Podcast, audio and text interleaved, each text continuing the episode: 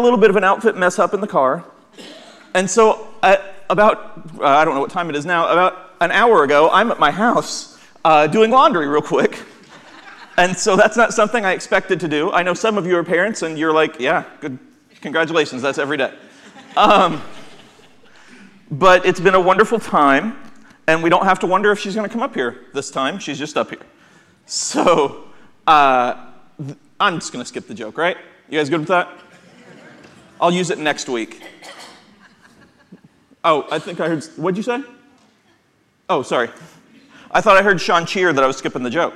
No. Um, we are continuing the Amazing Acts series this week. And it's such a cool series for me and for all of us because it's about the new church and it's about the disciples and it's about everything that happened after Jesus called them to be disciples, after he called them to, to be the church. And so we get to see the history unfold. We get to see everything unfold. We get to see everything that Jesus set aside. And then we also get to see how we can be and what we can do. And so, through the course of this series, we've talked about different disciples and different people who really stepped up in the church. And so, this week, we're going to go to Saul, who becomes Paul. And I want to read from Acts chapter 9, verses 17 through 31. So, Ananias went and found Saul. He laid his hands on him and said, Brother Saul, the Lord Jesus, who appeared to you on the road, has sent me so that you might regain your sight and be filled with the Holy Spirit. Instantly, something like scales fell from Saul's eyes, and he regained his sight. Then he got up and was baptized. Afterward, he ate some food and regained his strength. Saul stayed with the believers in Damascus for a few days, and immediately he began preaching about Jesus in the synagogue, saying, He is indeed the Son of God. So I know last week we talked about Ananias, but I want to start too with the bravery that he showed going to see Saul, because this is not the Saul that became Paul that we know. Now, he had began that transformation, and Jesus really touched him and changed him. But as far as Ananias goes, this is the guy who had just murdered one of his friends and who was involved in all of these horrible things and could have arrested him. So we see his bravery and we see his prayers, and Saul saw that too. So Ananias' example, even though we don't know as much about him, and even though there aren't books written by him, and even though we don't talk about him as much, he mattered to Saul's life. The way that he showed who Jesus was to him right away. And then this, where he's prayed over and where the Spirit comes down, is where he was born again, where Saul was remade into a, a, Christian, into a disciple, into a follower of Christ. Now, no one, no one would have been upset if Saul had said, you know what, I was just blind. And you know, I've done a lot of bad stuff and I was walking around. And, and so I could just rest for a while. Now, I love Jesus and I'm going to go preach, but I'm going to rest for a while and I need to kind of wait. I need to make sure that I, I go to classes and I need to learn all this stuff. And it's not that that stuff's bad, obviously. But instead, he was so filled and so in love with Jesus and so powerfully changed, he could not stay there a moment longer and he immediately got baptized. Immediately got baptized. So it's like he can see and he gets his strength back, and then he's like, boom, I want to get baptized. I got to go do this because I know what it's like to be lost, and I know what it's like to feel wrong, and I know what it's like to be on the wrong side, and I've got to tell people that there's a better way. And so he saw his conversion as a pattern, as a pattern for everyone. And he could not wait to share that. He could not wait to help people see that. He could not wait to teach that. And he knew firsthand how vital it was to answer that call. He knew firsthand what it felt like when someone reached out and prayed with you, what it felt like when Jesus talked to you. He knew that. And he could not hold it in. This is the church. This is what we can do. This is who we are. And so he goes out there, and because of who he was, because he had been a Pharisee, and because he knew the scriptures backwards and forwards, he knew everything. He knew all of the, the, the, he had it memorized. And so he knew all of this. He knew everything about the Old Testament, although, you know, to them it was just the Testament. So he knew everything about all of that. And so he knew that there was a custom in the synagogue that anyone who was a man of God could come and speak. Any Jewish man, any able Jewish man could come and speak from the scriptures at meetings. And so Saul knew that. Now, I think some of us picture this and we think, you know what? I would just go in there and I would let it loose on them. And I would just say everything about Jesus and I would just say everything uh, uh, about the, the gospel and the disciples and everything. And I would say everything about what is going to happen. But he goes in there And it's not that he waters down the message, it's not that he changes it. He preaches straight from the Old Testament, from the scriptures they knew, because he knew it. And so he tells them everything that it says about the Messiah and everything that Jesus did, and he talks to them about it. And, he goes back and forth and he, he goes over it. And he's such a powerful speaker and such an intelligent person and, and so changed. And you can just imagine this. Like a couple days ago, this guy was up here saying, Yeah, let's go kill Stephen and let's do this and let's do all this bad stuff. And now this same person is up there. And he's like, Guys, we've been wrong. And so you can imagine that a lot of the people were like, ah, I don't know about that. This is like if I'm like, hey, fish, we've been doing things wrong. Fish is gonna be like, what are you talking about? We're both Marvel fans. That's the way you're supposed to be, and that's right. And that's not the part that's wrong. But it's it's like you're gonna be you're gonna feel a little singled out and you're gonna be like, what is he doing? How has he changed this much? What is going on? But he was doing it in truth and he was doing it with grace and he was doing it in love. And one of the things he said, we read a lot obviously, that Jesus is the Son of God. And for new Christians especially, but even over time, we kind of get a little confused with that. Now we know he is the Son of God, but we're like, well, shouldn't we also say he's God? Or what about the Trinity? And what about this? Well, at those times, and the reason that phrase was used so often is because when son of was in front of something, that basically meant you were, your identity was shared with whoever you were the son of, because the father son dynamic was so huge. And so they're saying Jesus is God. They're saying he's the Son of God. They're saying he's more than that. Now, that's true. That's true. But it's also blasphemous. It's also blasphemous. And Saul knew that, but he's not doing it angrily. Again, he's just doing it because it's so important. And right away, he is not only following Jesus, but he is committing blasphemy in his name. And so I have a quote. I hope I didn't get a chance to look over things. Okay, uh, yes. All of my quotes this week are actually scripture from Paul. I thought that'd be kind of cool. You guys don't, but that's fine. Whatever you do, work at it with all your heart as though you were working for the Lord and not for human beings. Now, you notice what it says there is not, hey, when you're at church, do everything like you're working for the Lord. And when you go home, you know, kind of do your own thing and you're fine and you'll be okay. Or when you go to work, you know, you know, you got to be who you got to be and you got to fit in and all this stuff. It's everything you do, every single place you go, every time you're around people, every time you're not around people. You are a witness. We are a witness. And Saul knew that. And so he couldn't wait to get started. He couldn't wait to go to the synagogue. He couldn't wait to talk about what had happened to him. He had to do it because he was doing it for the Lord. He had to do it because it was his life. He had to do it because it was everything. And he threw everything into his ministry right away. Just as much as he'd thrown everything into doing the wrong thing, he was now doing it the right way. And he was willing to admit that he'd been wrong. And so it was for the Lord, not for him, not for the disciples, not even for the church. It was for the Lord that he worked. What we do, that matters. And that's ministry how we are, how we treat people, how we post, how we talk to people, how we talk about people. That's ministry, that's a witness. Sometimes we think, well, the pastor and the music people, and sure, the tech team and, and the ushers and like the people in the church, that's ministry, and the Sunday school teachers, we get that. We are all ministers. Without even saying a word. Just by being who we are, by showing, by throwing everything we have into serving Him, by th- throwing everything we have into who we are, into how Jesus has called us, into how He has loved us, and showing that love, showing that hope, showing that grace, just like Saul, who had every excuse in the book to be like, before I go to the synagogue, I know these people. Let me start at an easy place, like a kindergarten or a bunch of four year olds. I got to tell you, when I'm with her, uh, she thinks I'm the funniest person in the world. So some of you guys could talk to her and not tell her the opposite, but try to learn from her. In fact, the fu- she was telling her mom on Wednesday, uh, my uncle says, uh, hey, what's going on back there? And she just cracks up and she thinks it's so funny, although right now she's not paying attention to me, but that's fine. And she just cracks up. And so that makes me feel good. And that matters to me. Everything we do matters to him. And he looks at us like we are the world. He loves us so much, Jesus does. And Paul knew that, and he went and told that. Going to verse 21. Uh, all who heard him were amazed. Isn't this the same man who caused such devastation among Jesus' followers in Jerusalem? They asked. And didn't he come here to arrest them and take them in chains to the leading priests? Saul's teaching became more and more powerful, and the Jews in Damascus couldn't refute his proofs that Jesus was indeed the Messiah. After a while, some of the Jews plotted together to kill him.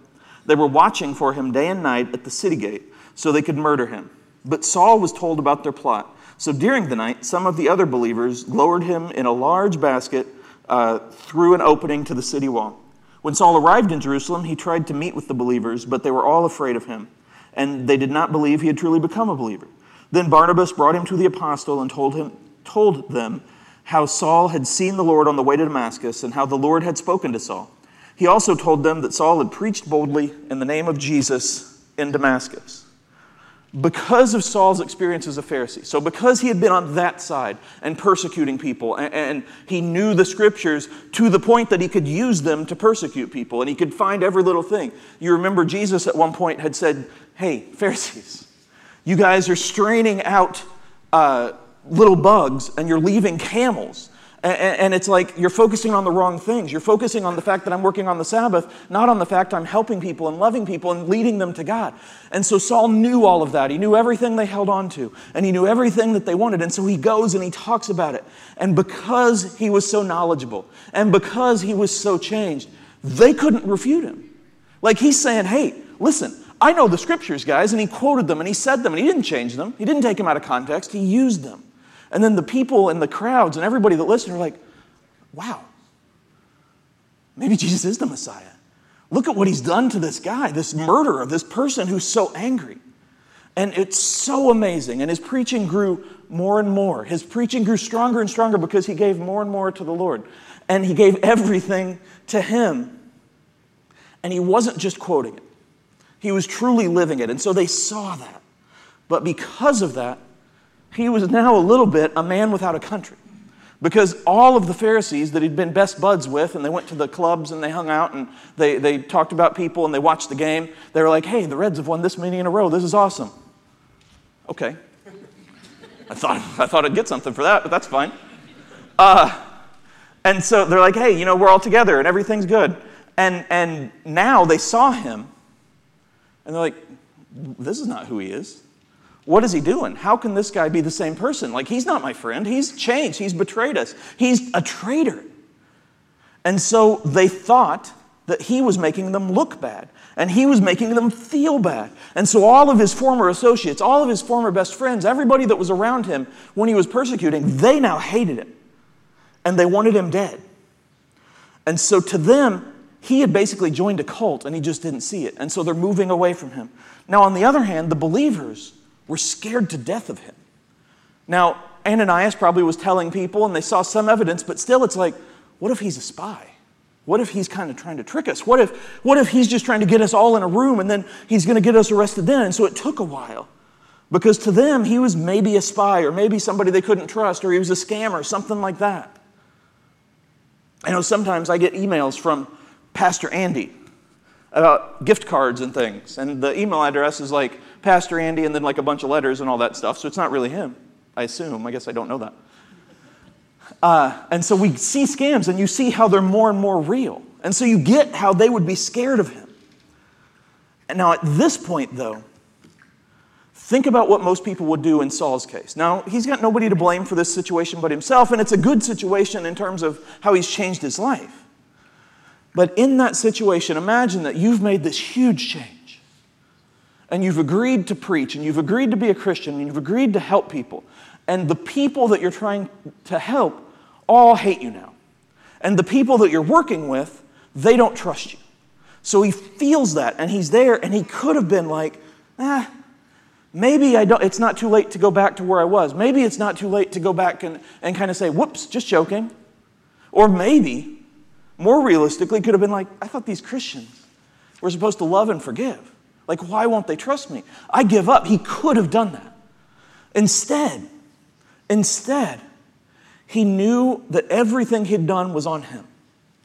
And he knew it would take time, and he knew that people had hated Jesus, and he knew that people were just hurt and, and, and bothered. And so he didn't get angry, he didn't turn from the faith. He used it as strength because he had met Jesus basically face to face. And as I've said before, if you see a true example of Jesus, if you truly see Jesus in someone, you cannot be unchanged. Now, people can ignore it and they can avoid it and they can run away from it, but you cannot deny that you saw Jesus there. And Saul knew that, and he would not lose that. He wouldn't give it up. All the rest didn't matter. All that mattered was that he was throwing everything into serving Jesus. And then Barnabas comes along, and like Ananias, he takes a leap of faith. And he's like, Jesus must know something. I trust him, so I'm going to trust him here. And he goes to people and says, Listen, I'm going to put my name on the line here. I'm going to put my name on the line here. And I'm going to say, we can trust this Saul guy. We can trust him and we can work with him, and he's doing the right thing. And so he stepped up courageously. He stepped up uh, uh, like Jesus would. And I have a second quote. Um, okay. No trial has come to you but what is human. God is faithful and will not let you be tried beyond your strength. But with the trial, he will also provide a way out so that you may be able to bear it. Saul knew this. He knew, in fact, that the, all, most of the trials he was facing, he was the cause of them. He had done all the things that people were accusing him of. He had made people not be able to trust him. Like he had done all of this. Often, when something happens to us, we think that's not fair. This never happens to anybody else. Or I've done everything, I've changed. How come they don't see that? And that does hurt, and it is hard. But Saul understood everybody faces this stuff. Everybody faces something. Everybody has trials of differing degrees and at different times and different ways, and everybody faces them. And Saul was wise enough to know I cannot let this stop me because God must be here for me and He's with me and He'll help me. And sometimes it feels like we're singled out, and I get that. I get that, but that's a universal feeling because everybody feels singled out, and everybody feels like they're alone, and everybody feels like they're lost, and everybody feels like they can't step anywhere without accidentally stepping on a little girl. Everybody feels like it's all on them at some point. But some people ignore it, or they use it for anger or hatred. They use it to build a wall around their heart. And they say, This is just, nobody cares. I'm all alone and I don't care about this. I'm not going to care about them. And so they want others to face the same trials and worse. They want others to struggle because they struggle. They want others to hurt because they hurt. They want others to feel as bad as they feel. That's not the right way to do it. Some just give up they turn back and they're like, I, am not, I'm done with this Christian stuff. It's supposed to be easy and it's not easy. It, it, it just, it doesn't, it's, it's not fun anymore. And they pretend that the trials aren't there. And they just escape into something or they ignore it and they go forward and they bring in the wrong people, like the prodigal son or something like that. But we, like Saul, know that we do not face any trial alone. Obviously, Jesus is with us. But also, if we look and we listen and we trust and we hope, there will be a Barnabas for us. Somebody who comes along and says, you know what? They're okay. And I am with them too. And I want them to know that it's okay. There will be an Ananias if we just put ourselves out there and we just love and we just show Jesus an Ananias who prays with us, an Ananias who listens to us, an Ananias who does little spins around us, an Ananias who helps us to learn that we are not alone. But we have to be who we are. We have to understand that the trials are not our own. We have to be willing to ask for help. We have to be willing to admit that we're not perfect. We have to be willing to admit that there is more to life than what we know. It means that there is a way through. Now, this does not mean that God causes our troubles. It doesn't mean that God puts a trial in front of you to, to make you sad. It doesn't mean that God puts a trial in front of you to hurt you intentionally. But it means that He is there in those trials. And He is there to help you see through them. And He is there to tell you that these trials have come before. and that people have been hurt before, and so we can learn from them. We can help them. We can open them. One of the things, there are a few things people say about me as a pastor. Yes. As the pastor, one of them is that I talk too much, as I just heard. That's okay, sweetie. Everybody else was thinking the same thing. The other is that I am very open. And who you see up here is who I am. I'm not by no means perfect or special, but I will be honest about how I'm feeling. And I show what Jesus has done through me and with me and how I still struggle, but He's still there. And that's what we do. That's how we witness. That's how we deal with those trials. That's how we learn from Him. That's how we keep fighting. Last part of the scripture. So Saul stayed with the apostles and went all around Jerusalem with them preaching, boldly in the name of the Lord. He debated with some Greek speaking Jews, but they tried to murder him. When the believers heard about this, they took him down to uh, Caesarea and sent him away to Tarsus, his, home, his hometown. The church then had peace throughout Judea, Galilee, and Samaria, and it became stronger as the believers lived in the fear of the Lord and with the encouragement of the Holy Spirit, it also grew in numbers. Saul continued to have trouble. And we think of him again as Paul, and, and we think of all that he wrote and all that he did, and the churches that he started, and the missions that he went on, and the help that he did. I would bet that even up until the last, there were people here and there that would remind him about his past. People that would say, Yeah, I know you started like 100 churches and you've gone on all these missionary journeys and you've helped people see Jesus, but remember when you did this? And that hurts, but he kept going. He kept going. He continued to have struggles and enemies, but he also continued to gain allies and strength. He continued to give his all, to learn, to grow, to help. And he gets sent back to Tarsus, not as like a punishment or not to just keep him safe, but Tarsus was a major shipping city, a major university city.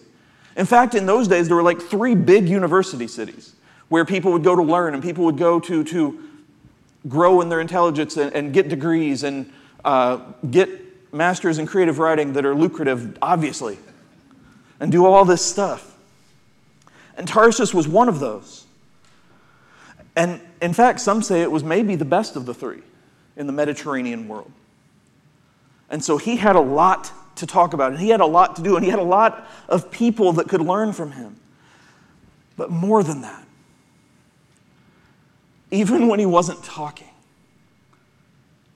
his life spoke volumes. Because everywhere he went, people knew who he'd been. And yes, some reminded him of that, but more said, he can change, if he can change, and he can do this for Jesus, and Jesus gave him a second chance, maybe he'll give me one. And so they learned, and his life alone was a witness. His life alone was the gospel, and he showed it and he lived it. Now, historically, Caiaphas, who we know from the crucifixion deal, Caiaphas, who we know uh, was replaced as the high priest.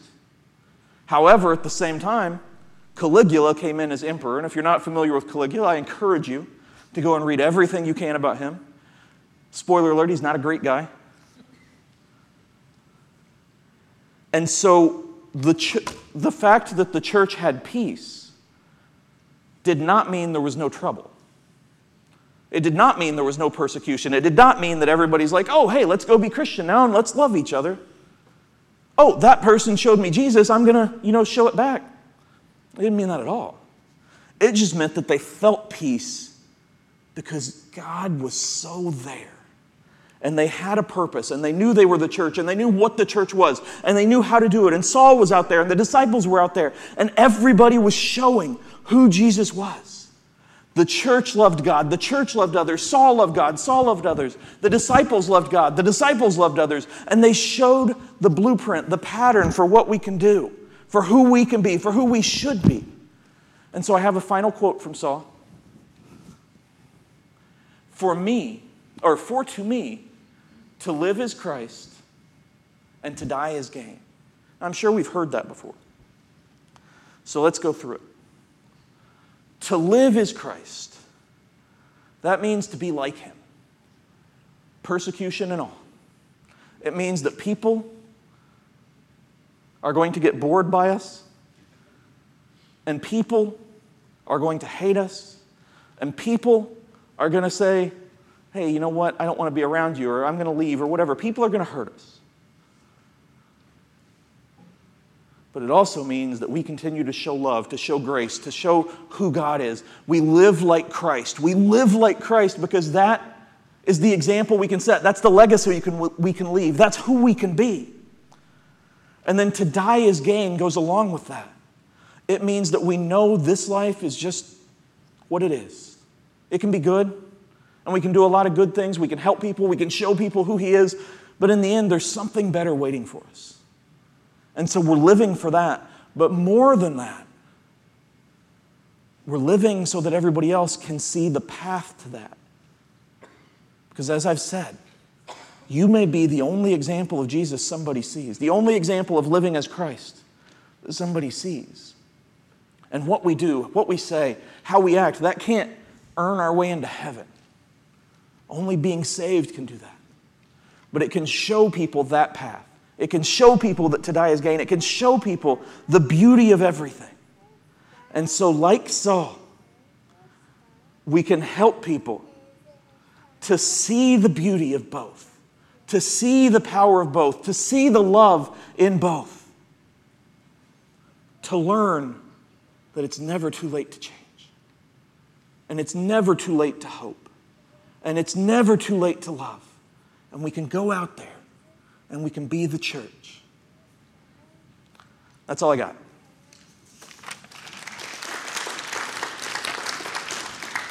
They're clapping for you. Yeah?